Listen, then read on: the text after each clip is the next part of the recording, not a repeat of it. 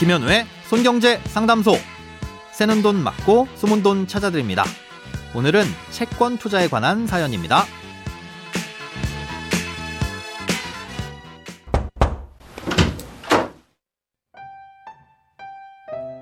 안녕하세요. 손경제 애청자입니다.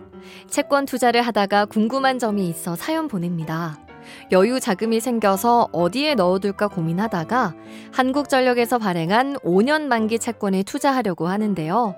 알아보니 증권사에서 판매하는 장외 채권이더라고요. 이율은 연 4.2%고요.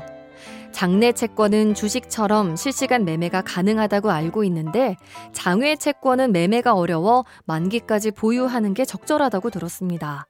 과연 현 시점에서 이자 수익을 기대하고 채권 투자를 하는 게 바람직할까요? 먼저 현 시점에서 이자 수익을 기대하고 채권 투자를 하시는 게 바람직하느냐에 대한 질문부터 답을 드릴 텐데요. 예, 그러기 위해선 좀 긴 설명이 필요합니다. 예, 채권의 투자 전략은 두 가지가 있습니다. 만기까지 보유하는 전략과 중간에 차익을 노리고 매도를 하는 전략입니다. 어, 채권도 주식처럼 가격이 변동합니다. 예를 들어 1년에 4%의 이자를 주는 액면가 만원짜리 채권을 만원에 사서 투자를 한다고 가정해 보겠습니다. 그러면 1년 동안 400원의 이자를 받겠죠. 그런데 시중금리가 지금보다 낮아져서 은행에서 2%의 이자를 주는 정기예금도 찾아보기가 어려운 상황이 되면 이렇게 4%씩이나 이자를 주는 채권은 그 인기가 많아질 겁니다. 그러면 이 만원짜리 채권의 가격이 올라가겠죠. 아, 이럴 때 팔면 앞으로의 이자는 못 받겠지만 비싸게 판 만큼 차익을 챙길 수 있게 됩니다. 이게 중간에 차익을 노리고 투자를 하는 전략입니다. 이런 전략은 채권의 가격이 크게 오르내릴수록 높은 수익을 기대할 수 있는데요. 채권은 남은 만기가 길수록 가격의 변동폭이 큽니다. 국가에서 발행하는 10년짜리 채권 같은 게 이에 해당하는 거죠. 반면 시중금리가 지금보다 오르거나 더 높은 금리에 발행되는 채권이 마구 쏟아진다면 만원짜리 채권의 가격이 떨어지게 될 겁니다. 아, 이때 팔면 당연히 손해를 보게 되겠죠. 하지만 채권 가격이 중간에 얼마가 되든 이 채권에서 나오는 이자는 연 400원으로 똑같습니다. 당장 팔면 손해를 볼 수 있지만 그대로 가지고 있으면 연 4% 이자를 꼬박꼬박 받다가 만기가 되면 발행한 곳으로부터 액면가 만 원을 받게 되는 거니까 손해를 보지 않게 되죠. 이게 만기 보유 전략입니다. 예, 그러니 현 시점에서 이자 수익만을 기대하고 채권 투자를 하시는 게 바람직하냐는 질문은 만기까지 보유하실 거라면 딱히 문제가 될 게 없다고 말씀드릴 수 있습니다. 예, 더 높은 이자를 주는 채권이 나오면 아쉽긴 하지만 처음부터 기대하신 게 연 4.2%의 이자만이라면 이건 5년 동안 변함이 없을 테니까요.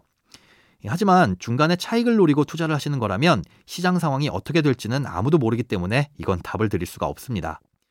아, 이렇게 채권을 투자할 때는 둘 중 어떤 전략으로 투자를 할지 먼저 정하셔야 합니다. 음, 물론 중간에 매도하는 전략을 생각했지만 본의 아니게 만기까지 가져갈 수도 있습니다.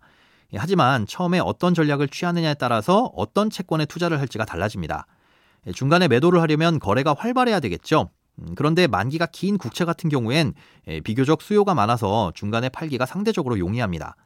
하지만 만기가 5년이 채 되지 않는 채권들은 시장 상황에 따라 거래가 굉장히 어려울 수 있습니다. 예, 채권은 주식시장처럼 누구든 사고 팔 수 있도록 시장에서 거래되는 장내 채권이라는 게 있고요.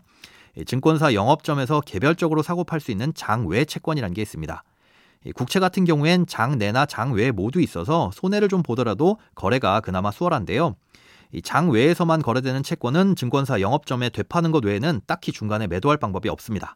그런데 시장 상황이 안 좋으면 영업점에서 사주지 않을 가능성이 굉장히 높고요. 사준다고 하더라도 남은 만기에 따라 수수료까지 내야 돼서 손해가 더 클 수 있습니다. 예, 그러니 중간에 파실 생각을 한다면 장 내에서 활발하게 거래될 수 있는 국채 같은 걸 투자하시는 게 적합할 거고요.